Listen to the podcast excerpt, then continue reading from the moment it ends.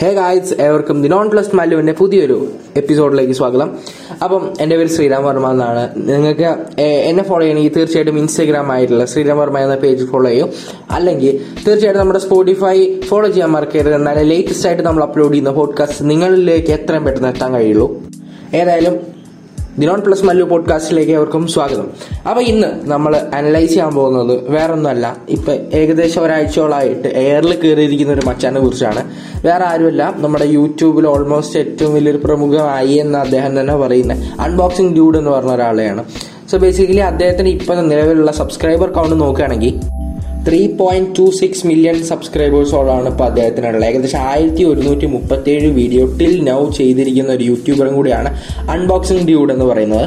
ഏകദേശം മൂന്ന് വർഷം മുമ്പേ ആയിരുന്നു അദ്ദേഹത്തിന്റെ ആദ്യത്തെ വീഡിയോ. അത് ഡെൽ എക്സ് പി എസ് എന്ന് പറഞ്ഞ ഒരു ലാപ്ടോപ്പിനെ ബേസ് ചെയ്തിട്ടുള്ള ഒരു വീഡിയോ കൂടി ആയിരുന്നു. ഏകദേശം മൂന്ന് വർഷം മുമ്പ് അപ്ലോഡ് ചെയ്തൊരു വീഡിയോ ആയിരുന്നു. അതിനിപ്പോൾ ഏകദേശം മൂന്ന് ലക്ഷത്തി എഴുപത്തിനാലായിരം പേര് ആദ്യത്തെ വീഡിയോയിൽ തന്നെ നമുക്ക് കാണാൻ കഴിയും. അത്രയും പേര് കണ്ടു നമുക്ക് കാണാൻ കഴിയും. എല്ലാം ഇന്ന് നമ്മൾ അനലൈസ് ചെയ്യുന്ന അൺബോക്സിംഗ് ഡ്യൂഡിനെ കുറിച്ചാണ്. അൺബോക്സിംഗ് ഡ്യൂഡിനെ കുറിച്ച് മെയിനായിട്ട് അറിയില്ലെങ്കിൽ ഞാൻ ഈ പറഞ്ഞ കാര്യങ്ങളെ കുറിച്ച് സെർച്ച് കഴിഞ്ഞാൽ തീർച്ചയായിട്ടും അദ്ദേഹത്തിന് കാണാൻ പറ്റും. അദ്ദേഹം അദ്ദേഹത്തിൻ്റെ സിസ്റ്ററും കൂടെ ചേർന്നിട്ടാണ് ബേസിക്കലി അവർ വ്ളോഗ് എന്ന് പറയുന്ന രീതിയിൽ അവർ യൂട്യൂബിൽ വീഡിയോ ചെയ്യുന്നത്. അതിൽ ധാരാളം പേര് എന്താ പറയുക, പറയുന്ന പോലെ തന്നെ വളരെയധികം കണ്ടന്റ് കുറവാണോ, അതുപോലെ തന്നെ അവരിടുന്ന കണ്ടന്റിന്റെ റീച്ചും കാര്യങ്ങളും എത്രയൊക്കെയാണ് എന്നുള്ളതിനെ കുറിച്ചാണ് നമ്മൾ ഈ വീഡിയോയിൽ നമ്മൾ ഈ പോഡ്കാസ്റ്റിലൂടെ സംസാരിക്കാൻ പോകുന്നത്. സോ ഇപ്പം അതേ എയറിൽ കയറാനുള്ള കാരണം എന്നുണ്ടെങ്കിൽ ഒരാഴ്ച മുമ്പേ ഒരു ഹെയ്റ്റേഴ്സിന് വേണ്ടിയുള്ള ഒരു റിയാക്ഷൻ വീഡിയോ ചെയ്യുകയുണ്ടായി. ഞാൻ ബേസിക്കലി ഒരു യൂട്യൂബേഴ്സിനെ സപ്പോർട്ട് ചെയ്യുന്ന ഒരാളല്ല, നോർ ഞാൻ അവരാരെയും എതിർത്ത് പറയുന്ന ഒരാൾ പോലും അല്ല. കാരണം അത് പറയാനുള്ള അധികാരമല്ല. കാരണം ഒരാളൊരു വീഡിയോ ക്രിയേറ്റ് ചെയ്യുമ്പോൾ തീർച്ചയായിട്ടും നൂറ് ശതമാനം അതായത് ഇതിൻ്റെ ക്രിയേറ്റിവിറ്റി അവിടെ കാണിക്കുന്നു. അതുപോലെ തന്നെ എത്രത്തോളം ക്രിയേറ്റിവിറ്റി ഉണ്ട് അത്രത്തോളം റെസ്പോൺസിബിലിറ്റി കൂടെ അദ്ദേഹത്തിന് അദ്ദേഹമല്ല ഏതൊരു യൂട്യൂബ് ായാലും അതേ ലെവലിൽ തന്നെ ഉണ്ടാവണമെന്ന് ഞാൻ പ്രതീക്ഷിക്കുന്നു. കാരണം with great power comes great responsibilities എന്ന് പറയുമല്ലോ. സോ തീർച്ചയായിട്ടും ഒരു ചാനൽ നടത്തിക്കൊണ്ടുവന്നുള്ള ഇറ്റ്സ് നോട്ട് സിലി മാറ്റർ. ഇനി ഇയാളെ കുറിച്ച് പറയുകയാണെങ്കിൽ ഓൾമോസ്റ്റ് ഡെയിലി വ്ളോഗുകളാണ് നമുക്ക് കാണാൻ കഴിയുന്നത്. എന്ന് വെച്ചിട്ടുണ്ടെങ്കിൽ ഈച്ച് ആൻഡ് എവറി ഡേ ഓരോ വീഡിയോ ഇടുന്ന ഒരാളാണ് നമ്മുടെ അൺബോക്സിംഗ് ഡ്യൂഡ് എന്ന് പറയുന്ന ഇതിനകത്തുള്ള യൂട്യൂബർ. അപ്പം ഇദ്ദേഹത്തിൻ്റെ ലൈവ് വീഡിയോ ഞാൻ മുഴുവനായിട്ട് കണ്ടില്ല. എന്നിരുന്നാലും ആ വീഡിയോയിൽ മെയിനായിട്ട് ഫോക്കസ് ചെയ്ത് അദ്ദേഹം പറയുന്നത് I M the content king എന്ന് പറയുന്നു. പക്ഷെ എന്തുകൊണ്ടോ അതിലാണ് ഏറ്റവും കൂടുതൽ അങ്ങനെ എയറിൽ കയറാനുള്ള കാരണം എന്ന് വേണമെങ്കിൽ പറയാം. ഇനി അദ്ദേഹത്തിൻ്റെ കണ്ടന്റ് എടുത്ത് നോക്കുകയാണെങ്കിൽ ബേസിക്കലി ഒരു പതിനാല് വയസ്സ് മുതൽ ഒരു ഇന്ത്യൻ ആവറേജ് ഒരു ഇരുപത്തെട്ട് വയസ്സ് വരെ ആ റേഞ്ചിലുള്ള ആൾക്കാരായിരിക്കണം ഏറ്റവും കൂടുതൽ അദ്ദേഹത്തിൻ്റെ വീഡിയോ കാണുന്നത്. കാരണം അദ്ദേഹത്തിൻ്റെ ഓരോ വീഡിയോനെ കണ്ടന്റ് കാണുമ്പോൾ തന്നെ നമുക്ക് ഉറപ്പിക്കാം അങ്ങനെയുള്ള കണ്ടന്റ് ആ ഒരു സെർട്ടൺ ഏജ് ഗ്രൂപ്പിനുള്ള തന്നെയാണ്. കാരണം അല്ലാത്തൊരു ഏജ് ഗ്രൂപ്പിന് ഇതൊക്കെ കണ്ടു കഴിഞ്ഞാൽ ഒരു ഇമ്മച്വറായിട്ട് തോന്നാനുള്ള തീർച്ചയായിട്ടും സാധ്യതയുണ്ട്. അതുകൊണ്ട് തന്നെ ധാരാളം പേര് ഇതിന് എതിരെ പറഞ്ഞ് ഹെയ്റ്റേഴ്സ് ആയിട്ട് വരുന്നത് നമുക്കറിയാൻ കഴിയുന്നു. അപ്പോൾ ബേസിക്കലി എല്ലാവരും വരുന്ന ചോദ്യമാണ് ഏകദേശം three point two six million സബ്സ്ക്രൈബേഴ്സുള്ള ഇയാൾക്ക് എന്തുകൊണ്ടാണ് ഇത്ര ഹെയ്റ്റേഴ്സ് എന്ന് ചോദിക്കുന്നത്.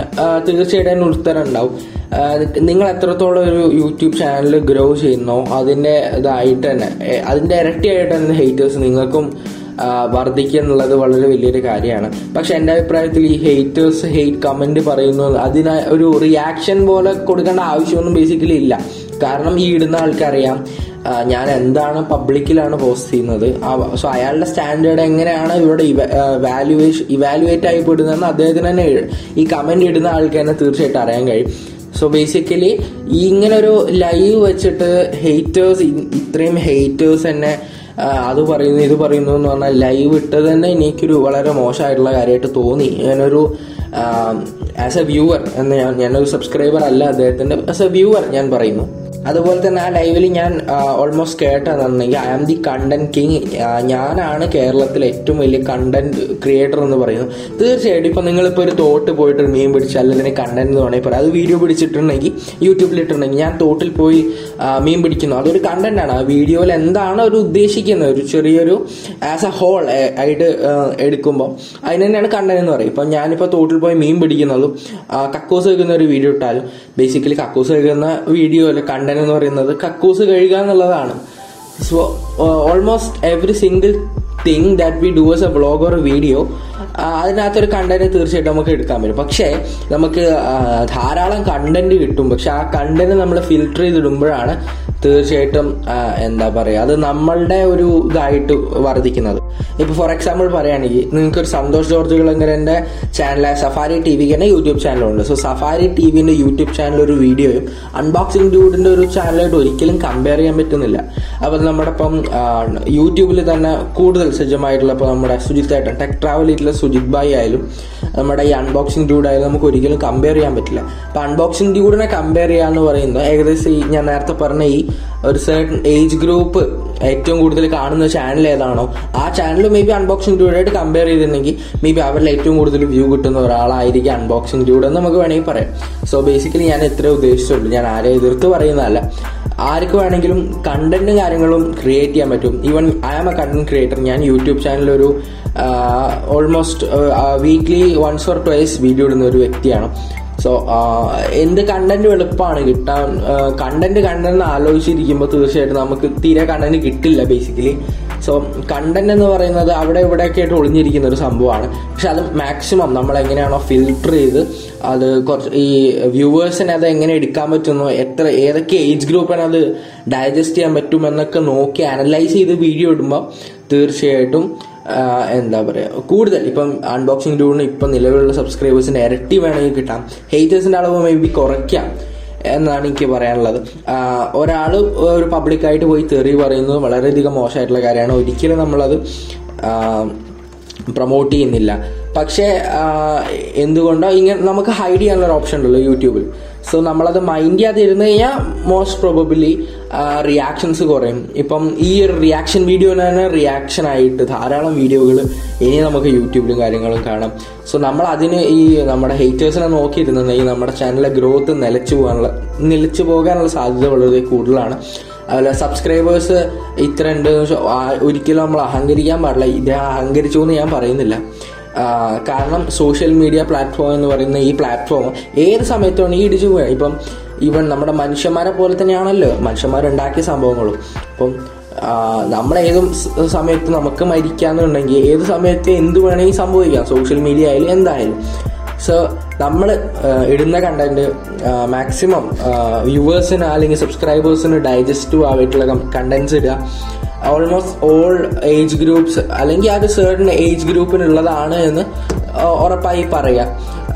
അല്ലാതെ ഇപ്പം കമൻ്റ് ഇടുന്ന ആൾക്കാർ ശ്രദ്ധിക്കുക. ഇത്രയൊക്കെ തന്നെ മെയിനായിട്ട് ഈ ഒരു ഈ ഒരു ഈ ഒരു കണ്ടന്റിന് വേണ്ടി എനിക്ക് പറയാനുള്ളൂ.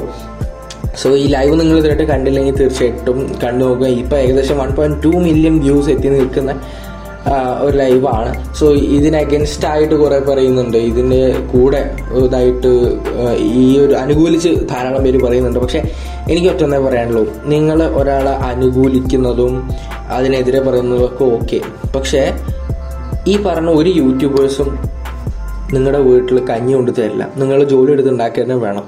അത് ഏത് വേ ആയിക്കോട്ടെ, നിങ്ങൾ വ്ളോഗ് ചെയ്തോ എന്ത് ചെയ്തോ, പക്ഷേ ഒരു ആരാധന ഏതൊരു യൂട്യൂബറായാലും ആരായാലും അവർ ആരാധിക്കേണ്ട ആവശ്യമില്ല. Actually give if you want give respect you must take respect. അവർ നിങ്ങളോട് എത്രത്തോളം റെസ്പെക്റ്റിൽ പെരുമാറുന്നു തിരിച്ച് നിങ്ങൾ ഇതാക്കുക.